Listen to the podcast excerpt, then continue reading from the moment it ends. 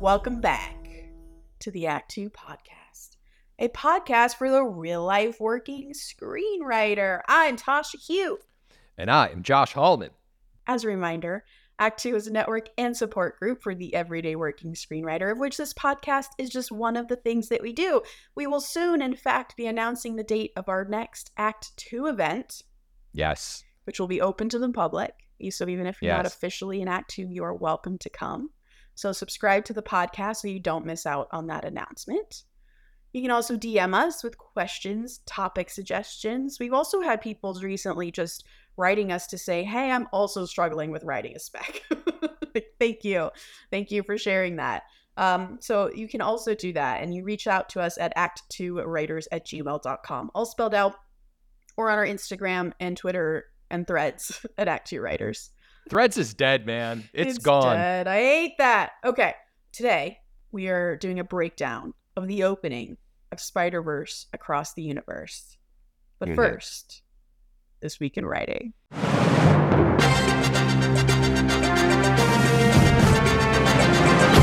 This Week in Writing. I have a couple things. Okay, I was recently in Wisconsin.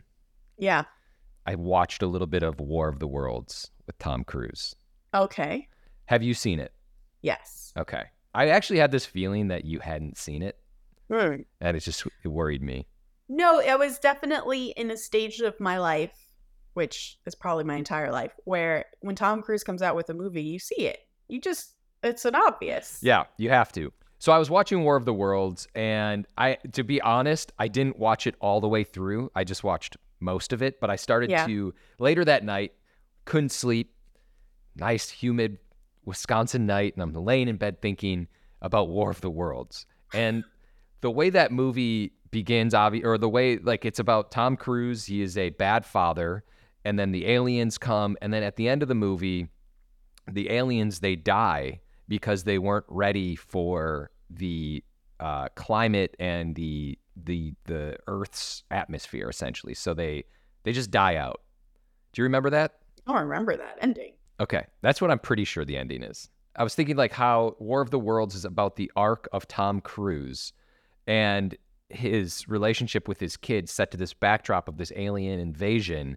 But I was thinking of other movies that ended where the protagonist didn't kill or solve the problem. Like that he didn't figure this out. He figured his relationship out. He just became a protective father. Yeah, the movie is very small, really. It's just about like their journey, right? Him and Yeah. his daughter. which I thought was awesome, Yeah. interesting, a little crazy. And I actually have been trying to think of other examples where movies end where the protagonist doesn't save the day, but rather saves their relationship, which is the more important thing. But I'm just saying, for the sake of a movie, usually you see a Tom Cruise thing happen where he's like, yo, I just climbed up on this alien. Granted, he fights off aliens, but like, Sure. big picture, he doesn't save the world. It's an unusual movie structure. It is an unusual movie stru- structure. Can you think of any other s- movies off the top of your head?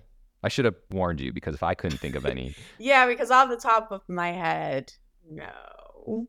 okay. I mean, like, does does something like Raiders of the Lost Ark count? Because he doesn't defeat the Nazis. He actually loses at the end, but the Ark kills all the Nazis. Yeah, but I think he's clever enough to like turn your head, and, Right. and then the Ark kills everybody, and he's he's knowledgeable. Yeah, his ending is still like very closely tied to the MacGuffin, to the, The MacGuffin. problem of the It- world. It was just an it's just an interesting movie and structure to think about. That's all. Yeah. That's all I got to thinking. And and Do you think it's successful? well, so this is the other thing about it is I remember first seeing it and being like, wow, that movie is a ride. Like I loved it. I love Spielberg. I love Tom Cruise, but I, I don't know if it's successful. Like I don't. Yeah. I, I I'm afraid to say that it's not because I love the movie. I mean, I'll say I've only seen it once, which is unusual for me and Tom Cruise. Yeah, And that is unusual. That says everything. I think it says a lot. And I remember being bored by it. And it, whether or not that's related to him defeating the aliens or not, because that's the thing we, that's definitely a trap we always fall into as writers. And, and we get this note constantly from executives is like, can there be bigger world stakes? But I feel like if I wrote War of the Worlds and ended without Tom Cruise solving the world problem, the first note I would get back is like, can he solve the world's problem? Yeah. And maybe the, the answer can definitely be no. So I, I don't think my problem with the movie was that. I think it was just I was bored for other reasons. Mm. Um, so I mean, that's the thing about writing is everything can work if it's just done well. Damn. All right. I've got one other thing. I'm gonna move Okay. on. I'm gonna I'm gonna present this in more of a fireside chatty kind of way. Ooh, I love little- fireside chats. little old school. I have a friend who's a writer, and before um, the strike, and bef- he was kind of having some momentum. a Younger writer coming up, he had momentum. I think he had maybe either sold or optioned something. Things were going in the right direction. They were trending in the right right way for him. And like over the last six months or so, even kind of before the strike happened, I guess he started to go on a rocky relationship with his manager.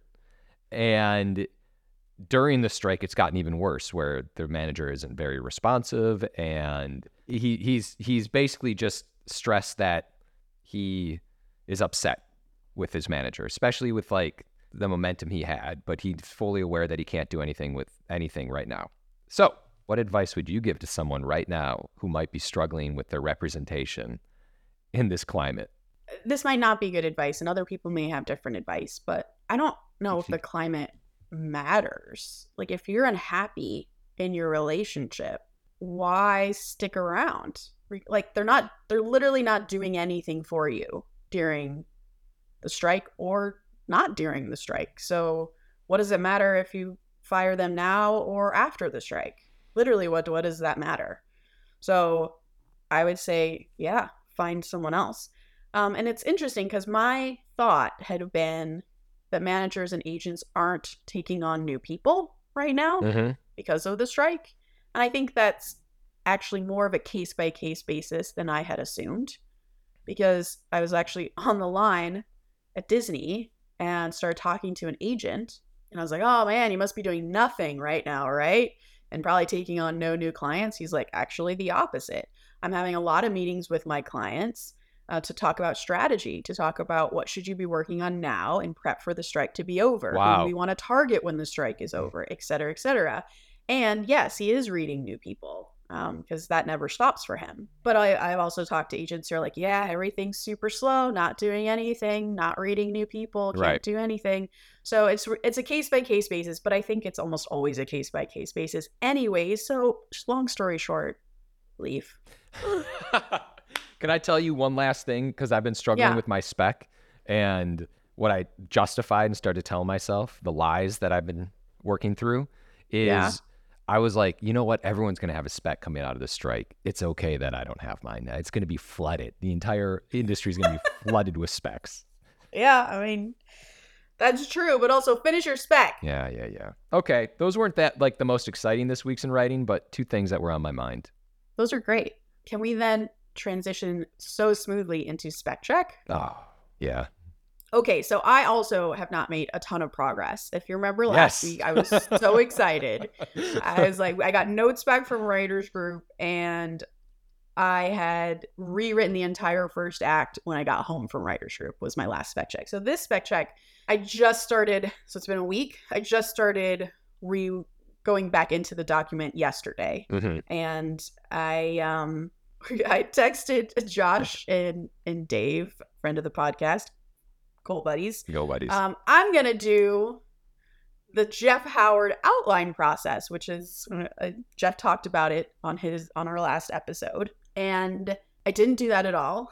I opened my outline, so jazzed to get into the outline process, and then I reread it and was like, I just want to write this. I don't want to fucking do act two and act three. I don't have that kind of pe- like I'm excited to get into it. And so I started writing yesterday and I managed to write a few pages, none of which I like, by the way, which is so weird because I Mm. was so excited to write it. But as I got into it, I was like, God, this is boring. so I'm excited to rewrite it because I think that's where the excitement will come from.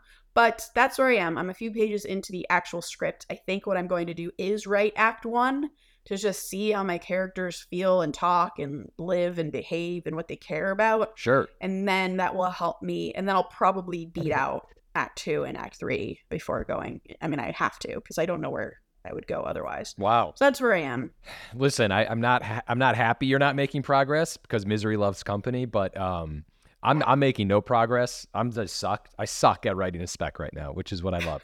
the The truth is, and I, I'm just kidding. I want you to finish yours. I was ta- I took something on where I've been editing some videos for someone for social media, and I was helping out in something that has occupied a good majority of the last 10 days of my life. That's my excuse. It's a good one. That's a it's a great one. So that it's just my brain's been in that territory, but I've been just thinking and thinking and thinking. But something coming out of the uh, Jeff Howard interview and something you and I talk about often is writing for what the audience wants to see. And like if you're coming at it from an audience perspective, which is kind of counterintuitive to if you're like, well, where's this character coming from? So I've been going Mhm. back into a lot of like I've been thinking a lot about how can I write these moments where they're still kind of character based, but like what would the what would an audience want to see in this moment? Which I don't know if that's going to work or not. And, and again, I'm like fighting that urge because that doesn't seem right. There was a writer's room situation where I remember very clearly where we were like, we don't know what happens in this episode. What happens in this episode? And we had all these ideas and none of them were any good. And then finally someone said, well, what do we want? What does the audience want to see happen here? The audience wants to see this character get with this character, or they want to see this character fight in this Yeah. particular way. So then we started realizing, okay, like this is where the excitement is. Let's write to what's exciting. And that helped us break through what we wanted. So it's a super valid way of thinking about it. Okay. I'm just gonna have a bunch of cool shit in my script that doesn't really add up.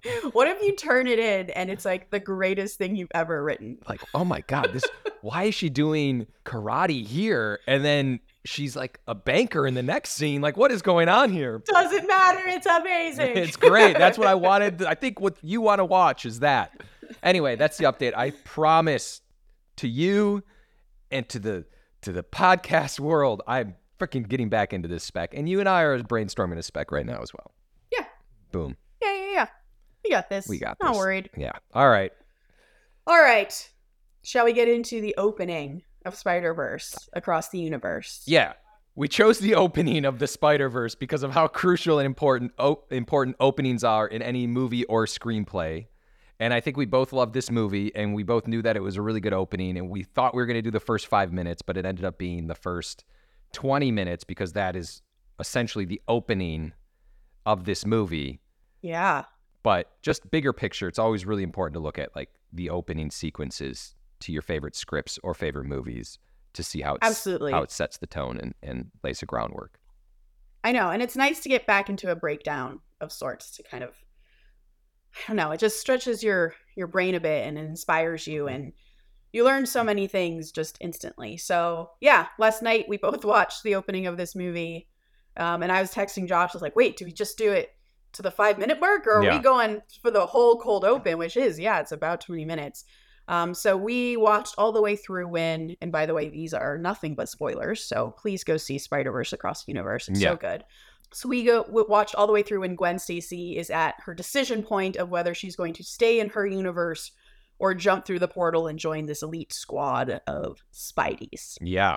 This is such an interesting opener too. It really stands out as I rewatched it as as an interesting version of how to open your movie. So basically before Miles Morales ever really enters the story, we get we get the kind of Gwen story, which is obviously such an interesting way to open your movie about Miles Morales. Yeah.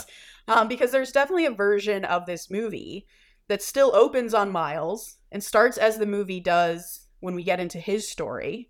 Um, and then suddenly Gwen Stacy enters his world. She explains basically the entire opening of what Mhm. happened to her, but she explains it. And maybe you are visual with it and you show kind of flashbacks and stuff of what she's describing. But that's definitely a version of this movie that could exist. But instead, they decided to open with Gwen Stacy. And I'm sure that was partly a marketing decision because I know they plan to release a Gwen Stacy spin-off movie and they want people to get super excited for that. But like let's talk about it just as a story strategy, I guess. Like what do you think of opening it on the secondary character instead of the main character?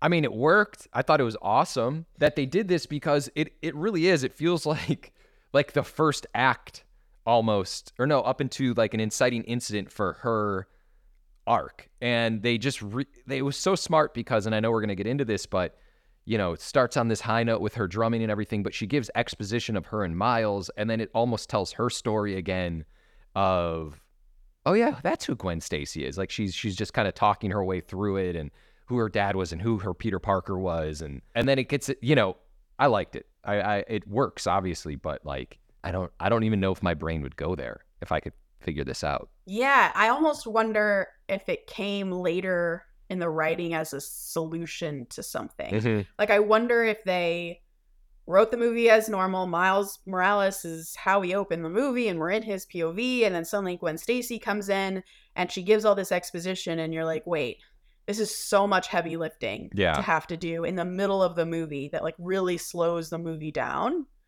here. So what if we front load a lot of this information? I wonder if that's kind of how it came Mm. about because it can, feels like kind of the main story reason for doing this if i were just taking a guess is to set up spider-man 2099 and his whole deal the guy who play, is played by oscar isaac and to make his introduction a fun one which a again it makes it so it's not exposition heavy when you get this information that he leads this group of spideys in fact his story about that gets cut off by gwen because she gets so bored by it Mhm. so this is a big exposition moment of who this guy is, and she cuts him off.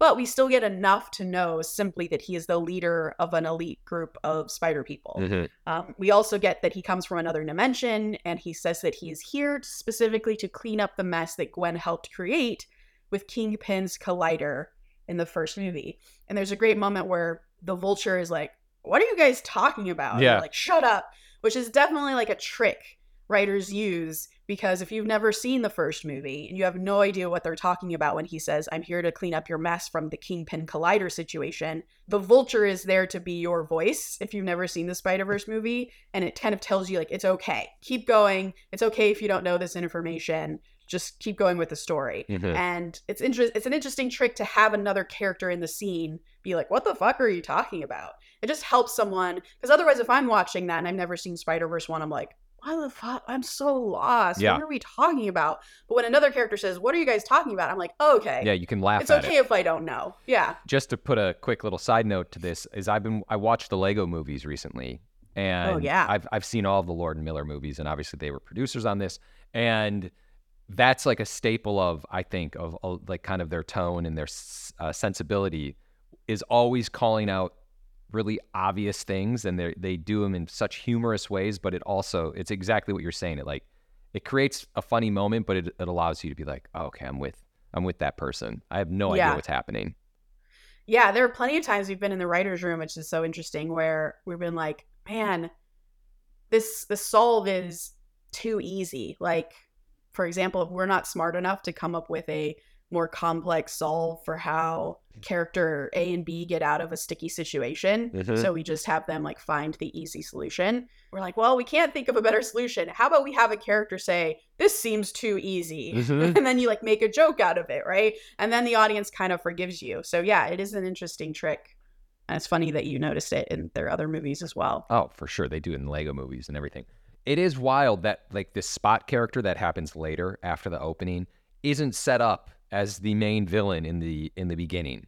Right. It's just it's so there's so much going on and this is balanced so well that I feel like any most other scenarios would introduce Miles and Spot. Well, actually, that's such an interesting point because it feels like the actual movie's villain is 2099, Mhm. right? Like he's the ultimate movie villain. So you are introducing him in the opening.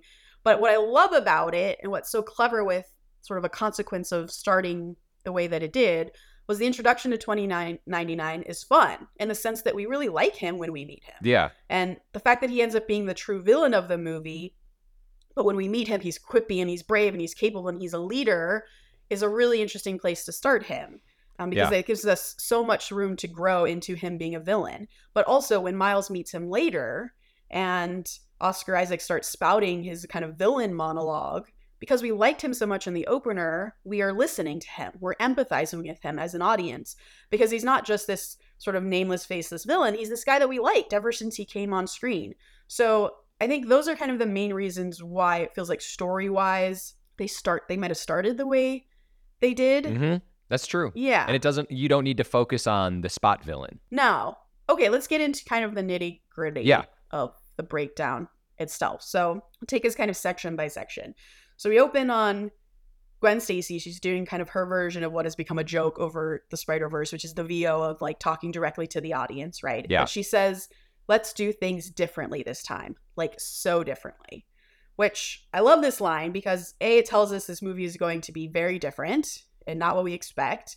But it also is in her voice because she says, like, so differently Yeah. which I just like. It's just a very little small detail. Then she proceeds to tell the story of Spider Verse 1, basically, like how she had this friend named Miles, how Miles had a hard life. But there's this really great runner in her story where she constantly repeats the words, and he's not the only one, hmm which I loved because it created this idea automatically that her story is just as valid, it's just as complex, it's just as interesting as Miles is. Which is important because if we're going to Mhm. watch 20 minutes of an opener of a movie we thought was about Miles Morales, we need to know that this person that we're in this movie with, Gwen, is worth watching. And so she continues to say that, which I think helps us. Yeah. And then one phrase she has, which is he's not the only one who like felt these things, kind of launches us into Gwen's true opener, where we're experiencing the movie through her eyes. And then she says, If you think you know the rest, you don't. I thought I knew the rest, but I didn't. And this line is super awesome because it's something we've talked about a couple episodes ago where a character just flat out reminds the audience like why you should be watching and caring about this movie. Like in Indiana Jones, which was the example we used, where Brody says, Hey, this quest is super dangerous. No one has seen this relic in 3,000 years. This mission is impossible. But Indiana Jones is, of course, going to go after it anyway, and that's the adventure of the movie. So here, Gwen is telling the audience, You think this is just another Spider Verse movie, but you're wrong. Mhm. There's a mystery out there that you don't expect. And I love that that line like helps us lean into the movie a bit. Yeah. Also, in this opening, it sets up what I think is Gwen's arc. She's in a band. She's Yeah. going off on her own. She's drumming. She's getting emotional. And then she quits the band and she's like, I have no band. I have nobody. I am all alone. Yes. Spoiler alert. She forms a band at the end of the movie. And I feel like that is so that sets up right off the bat. You know, you come, it comes in on a, a drum, like lit, like boom, boom, boom. And so Yeah. very important. It's so important. And she's so alone. And she even has this line, which is a big transitional line in the opening, where she says, In this line of work, you always end up a solo act. Mhm. But you're right. The last shot is her surrounded by this band of Spideys. Mhm. It's just so cool. Um, but when she says that we that we always end up a solo act, it kind of launches us into Gwen's origin story of how she became a solo act, right? Like she we see Peter Parker. I kind of want to hold on this scene for a second because I thought it was really interesting. The the part where you see Peter Parker pushed to the ground in a school hallway. Gwen protects him, and then Peter, who is sick of being bullied, drinks this vial of green stuff that we know can't be a good. and then it kind of then it goes into prom and you sort of hear the whole story of how Peter turned into the lizard. But everything that we just like those beats we get in three shots. It's not a full scene. It's really interesting. So like the first shot is Peter getting pushed down in the school hallway. The second shot is Gwen getting in the bully's face. We see Peter in the background behind her. He looks shamed. And then the third beat is Peter in the same clothes as he was bullied in, drinking this green potion. Mhm. And it feels like this may be just a little detail, but like Peter wearing the same clothes really helps the audience because it shows basically direct causality, right? Him being in the same clothes means, okay, it probably happened the same day. He's fresh off being bullied Yeah. and hating being bullied. He's going to drink whatever this is, so this can't be good. Yeah. So we sense all these context clues and the visuals of the scene. And I want to highlight that for a second because ultimately, when you write and you produce your own stuff, these are all tricks that you can use to get information across to the audience in a more succinct and simple way. Because I think a lesser writer director could have made an entire meal of this scene. You could have, have written an entire scene where Gwen talks to Peter after he's been pushed. Peter admits, I'm sick of being pushed around. I want things to change. Yeah. But you don't. You just get it in a shot. And I think that's great. The music that's played when the reptile Peter Parker attacks the school prom, it is such a somber kind of tone. Usually, like, you know, in contrast to moving, not to jump ahead, but with the vulture, it's like this intense action thing. But when we're getting the Gwen, the Gwen moment, it's just it's like the tone of it is so much different, and Mm. it's you know very reflective of how she's feeling. But Yeah, I love that's that. great. I love the point that you just made about the the clothing and Yeah, I think small tangent that's related. I told you yesterday that I read randomly the first two pages of Raiders of the Lost Ark. goddamn right. and and it's so interesting because that whole opening is iconic. It's one of the greatest openings of all time the greatest introductions of a character of all time because indy doesn't talk. You just see him tracking through the woods. We don't even see his face. You just see kind of parts of his body. And then finally he kind of turns on one of the guides who's about to shoot him grabs his gun out of his hand with his whip and then steps into the light Mhm. revealing his face for the first time after like i don't know like five five plus minutes but in the script that I read, which was clearly an early draft, Indy did a lot of talking in Mm. the first two pages of the movie. But all that talking got whittled down to what we know today as the opener, which is just visuals. So again, it's a good reminder. This the Gwen opener here and Indiana Jones that you can tell a lot through visuals without dialogue. I love it. Moving on. Moving on. Gwen is now at the prom, gets attacked by the lizard. I actually hadn't registered necessarily the music, but now that you're talking about it, you're right. Even though it's an action scene, it's the music is sad, Yeah. right? Because it, and that's also a trigger for you to let you know this is this this is a terrible transformation Yeah. that has happened. Yeah.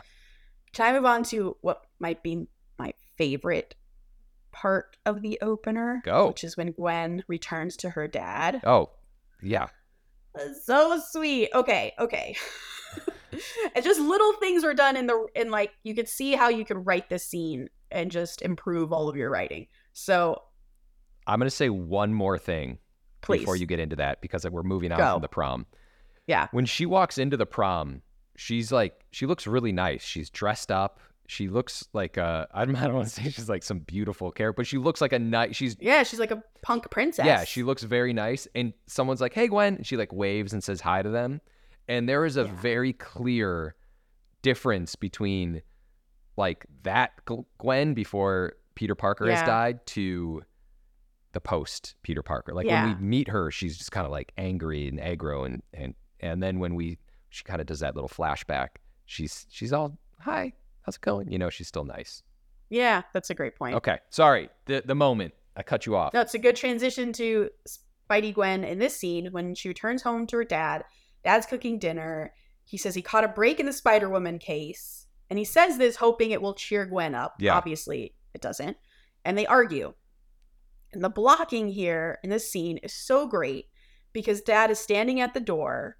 His body language is very open. It's very loving. He literally has his like chest kind of like facing her, open to her Yeah, but Gwen is across the room with her back to him and she's kind of like hunched inward a bit. So you automatically, regardless of dialogue, if you just muted it or you didn't understand English, you get the immediate sense that dad wants to repair this relationship, but Gwen is sad and she's closed off because, of Mhm. course, she's keeping secrets.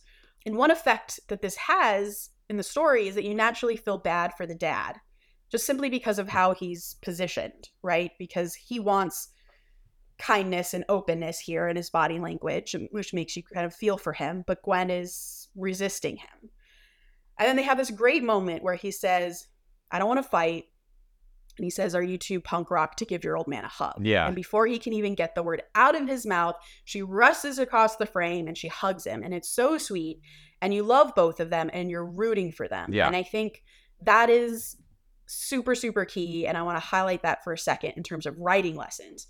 And the first writing lessons is the blocking. I think blocking is so important in a scene. And while you definitely don't need to highlight the blocking, um, you know, do the direction of every character in every scene, when it's very key, like in this scene, I think you absolutely are within your rights to write the blocking of the scene. And I know we get a lot of advice saying, like, don't do any of that because that's the director's job. Mhm. But there's ways for you to tell the director how this scene should be blocked or like what the emotions are in this scene. Like you can say something like, for example, Gwen's dad follows Gwen into the room, standing at the door, open and hopeful he can make Gwen smile.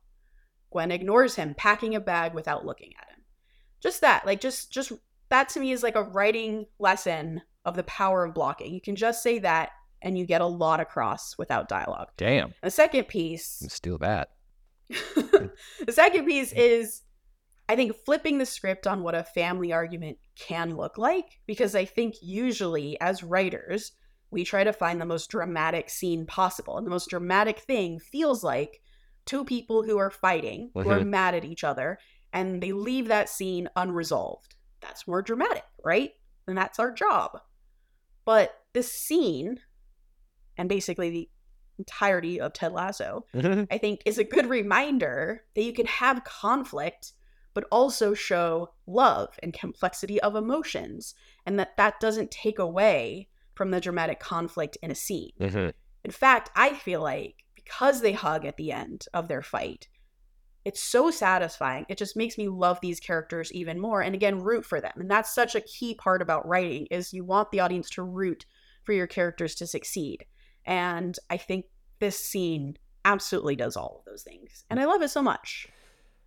I agree with everything you said. It's so perfect. It's so good. That hug is so crucial to their relationship and then how impactful the end of her opening is when uh in which we'll get to but um I love it because it's just show to me I was like this shows that she's really needing that connection. She needs someone to talk to. She doesn't want to be this lonely person this lonely band member. She needs someone but she can't even talk to her own dad. And Yeah. and now like there she is. She hugs him. There's the connection. Um and then he has to break away. He has to break away and Go after Spider Woman. go after Spider Woman Yeah, that's such a great point too, because I feel like I tend to not like teenage girls in particular when they're written because they're just punk.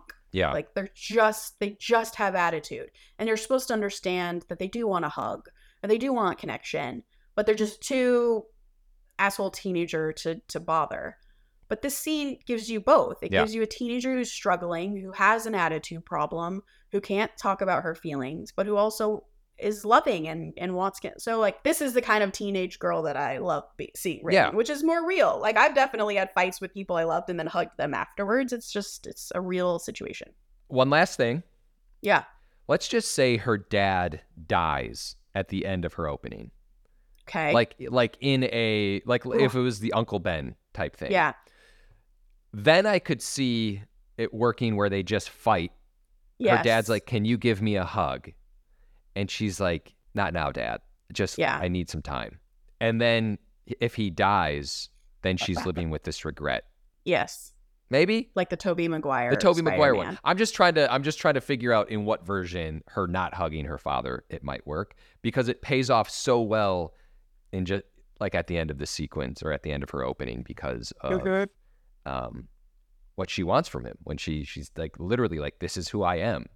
I'm your daughter and he we know that he loves her. Anyway, I'm sorry. I'm jumping ahead. I'm jumping ahead. Oh, I'm getting so emotional. So sweet. So sad. Okay. You're absolutely right, though. That's definitely a version. yeah. But Okay. Yeah. Let's launch into what we've been waiting for, which is the fight right. at the Guggenheim, which I think has a three act structure. I think so too. And I think we get like what we expect from a Hallmark Spider Man fight, right? You get like all of the jokes. Um, you get the kind of Peter Parker version of shit talking where she's cracking jokes while fighting. You get the Yeah. Spidey acrobatics. She comes in kind of cocky, going toe to toe with the vulture. And she's not really getting her ass kicked because it's act one of the fight, but she's still not winning. Right. And then, right as she's about to be killed, Spider Man 2099 comes in and kicks Vulture's ass. Mhm. So we are immediately impressed by him. And that feels like the break into Act Two. Mhm. You have a new character, a new kind of dynamic. Yep. Yep. Okay. And then, and please keep me honest if you don't think these are the No, act breaks. I agree. I just want to add one more thing in to just Mhm. to add to your argument of this being an act one is she sees the vulture. It is the vulture, right? The vulture. Yeah. Yeah. She sees the vulture and she's like, let me guess. You glitched and all of a sudden you ended up here and and he's like, that's exactly what happened to me. You know, like and it, was kind of funny, but also it gives us exposition of the setup and a reminder of what happened in the last movie and what is still currently happening across all of the multiverse. That's a great point. Yes, it's it's still keeping with what the problem of the movie is. Yeah. well, it's introducing the problem of the movie, I guess. Up till now, we haven't really talked about glitching and portal Right. jumping and all of that stuff. So yeah, now it's like, oh, okay, now the movie feels like it's really starting. The problem of the movie has been intro- reintroduced. Yeah. Then Act Two, you get 2099, kind of starts getting his ass kicked, and now we have Gwen and 2099 have to work together against the Vulture. That's clearly too much of a threat for just one of them at a time. And the Vulture actually manages to beat both of them at the same time, Yeah. which is what prompts 2099 to call for backup. And then you get pregnant Spider Woman, flies in on a motorcycle, slams into the vulture, knocks him down. And you kind of have a similar moment to when 2099 entered the scene where she's just a total badass. hmm That feels to me like the break into three, maybe? Maybe. Let's keep talking it through. Okay. So then I would say the next three is 29, 2099 brings them kind of all into the fight. So now all three of them have to battle the vulture. And then something I think really interesting happens, which kind of becomes a plot turning point, where in the act three of this fight, pregnant Spider Woman wants to recruit Spider Yeah. Gwen to their Yeah, yeah. Spidey verse, but 2099 doesn't want to. And when she asks him why, he says, You know why Mm-hmm. which is holy shit, there is a huge mystery going on that we didn't even know was happening. It becomes the J.J. Abrams mystery box thing, right? Where, where now I have a new question. What the hell does he know about Gwen that we don't? Yeah. And then here, the music starts to change because the Spideys start to lose, which is like your low point. So I guess this is still Act Two. This is like the low point of the fight. Mhm. And maybe that huge mystery beat is maybe the midpoint of Act Two. It's like a big turning point in the Yeah. in the fight. So this becomes the low point of Act Two, where the music changes, the Spideys are losing, people are fleeing like crazy, and we get 2099 kind of in midair over the Guggenheim. He's about to bite and inject hmm. poison into the vulture when a cop helicopter causes a new problem. And now our heroine of the entire movie and especially the opening finally gets to shine because now it's been the 2099 show for a little bit and now the the helicopter is plummeting down through the Guggenheim. Um, there's a bunch of innocent people who are going to die. So Spidey Gwen has to save the day by stringing a bunch of webs across the Guggenheim to catch the helicopter. Awesome. And then 2099 and Spider Woman, they jump in to help. So all of their powers combined kind of save everyone. Mhm. And then, kind of the sort of denouement of the action scene is the vulture's all tangled up. He's caught. Great. That part's over. But then 2099 looks up at Gwen and she's in this kind of epic pose. We're shooting her from below. And he says, That's what I was going to do. Which is super impressive because he's clearly the leader of all these Spideys. He knows a lot about Spideys. And Gwen is just as impressive as this guy. Yeah. Cool. Like, as an audience member, I'm super in. I'm, And I I'm love her. yeah, I'm just invested in everything you're saying right yeah. Yeah. And by the way, I think that's a really cool way to make your hero seem a certain way. So, Mhm. like, I'm going to sound very pretentious for a second. Do it. But something I learned from reading Tolstoy was that I warned you was that like one of the best ways you can understand another character is by seeing them through someone else's eyes who's in the room. Mm. So like if you want your character to seem awesome or impressive, you have someone else comment on how awesome and impressive they are. Yeah. Conversely, if you want them to be a bumbling idiot, you just have someone else in the room react that way to them. And so I think this is something we can definitely use as writers and they do it here to great effect. Strong Tolstoy coming in hot and correct. Okay. okay, that's it. That's I think the three act structure of the fight. yeah, that sounds about right. Okay, so basically in this opening, which I'm I think we're just assuming everyone's seen this movie, but like her father then comes and he holds a gun on her and she shoots she this is what's I think is really important is she like goes to shoot a web at him, but she's out of webs. Which is a very organic moment because that could feel forced in a different scenario. But since she just used all of her web to save all of these people, like she used a lot of webs. And uh, Yes. it just makes it made all the sense why she wouldn't be able to do this. Although maybe she could have jumped out of the way, but whatever. And then her dad comes up, and her dad's like, "Hands up!" And I was I messaged you this how crazy that scene. I loved like the animation in this scene and the coloring and, Mhm. and it, the contrast and everything. And um, uh, she reveals who she is, And it's this really heart wrenching moment where the father is like, you know, he's conflicted and then he's like, you have the right to remain silent. So he's going to arrest his daughter and follow the law rather than believe her. And now their relationship is completely fractured. This is the one person Yeah. she had the connection with. Peter's gone. Now her father is gone. What the hell is going to happen to this woman? Yeah, and they they really hold on this moment for a long time because you are completely wondering is he going to put his gun down? Yeah. Is he just going to hug his daughter like they did before and say he understands everything? And they really let it breathe so that the audience is like is, is he? He's going to. He's going to. He's definitely going Yeah. to. Right? Right? Like it gives you time to even like elbow your buddy next to you and be like, he's definitely going to. And then he doesn't. And that I think being able to hold for those moments, especially you you have some mm-hmm. leeway after a big fight scene to have it downbeat Yeah. Yeah. Yeah. and that's you know to kind of let the roller coaster come down a little bit and they really use that time well Yeah. It is true because you're watching it and you're like, well, he's going to just tell her to like get out of here and we'll figure this out later or just just escape, go, go out the back or something to that extent and he doesn't. Her own father, which is perfect because then and it also then not to step on your toes here, uh, but then it, gives the Oscar Isaac and the pregnant Spider Woman, the- you know, she's like tells Oscar Isaac like you, she has no one. What's her what's his name? Spider twenty ninety nine. 2099 Twenty ninety nine. She's like she has no one. And and then you can see he's a little conflicted even behind a mask. Somehow they convey that he's conflicted. i know it's impressive Throws the thing. She's like I don't know how to handle this. She's like yeah. yeah the, and he gives club. her the option to like tells her to join the club. Yeah so your whole and with ah, it's so thematic right? Like she she leaves the band and here's her chance to join a club. People who understand her people who are not going to try to arrest her who accept her for who she is.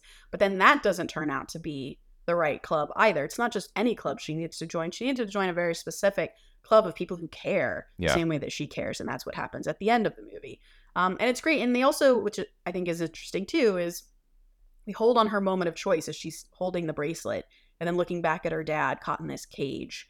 And we cut out to black before she actually makes a choice. Mhm. but we do see like a look of determination on her face. So we kind of can guess that she's going through the portal but we don't need to see her go through the portal. And to me cutting out early in scenes can always make you feel more excited about Yeah. it and can feel more epic so that's actually a note we get a lot is can we get out of this scene earlier? And i think is something that writers do need to pay attention to because we have a tendency to i think want to close the loop as it were in every scene. If a character walks through a door has a conversation then he also walks out the door. It's like you don't need to have him walk out the door too. Yeah. i know that's a i don't mean that literally i mean that kind of figuratively.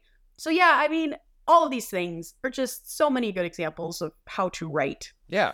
And then it cuts and then you're into the Miles story. And then it's like the Yeah. new that's like the essentially the cold opening of this Yeah. movie, which is 20 minutes. I looked, it was like 19 minutes and 59 seconds or 58 Yeah. seconds, which actually made me wonder if they got the note that it needed to be under 20 minutes. and and um yeah, it's it's fantastic. It just sets up it sets up Gwen so perfectly. It creates mystery. You you're what you like what you were saying the JJ Abrams, Abrams mystery box 2099.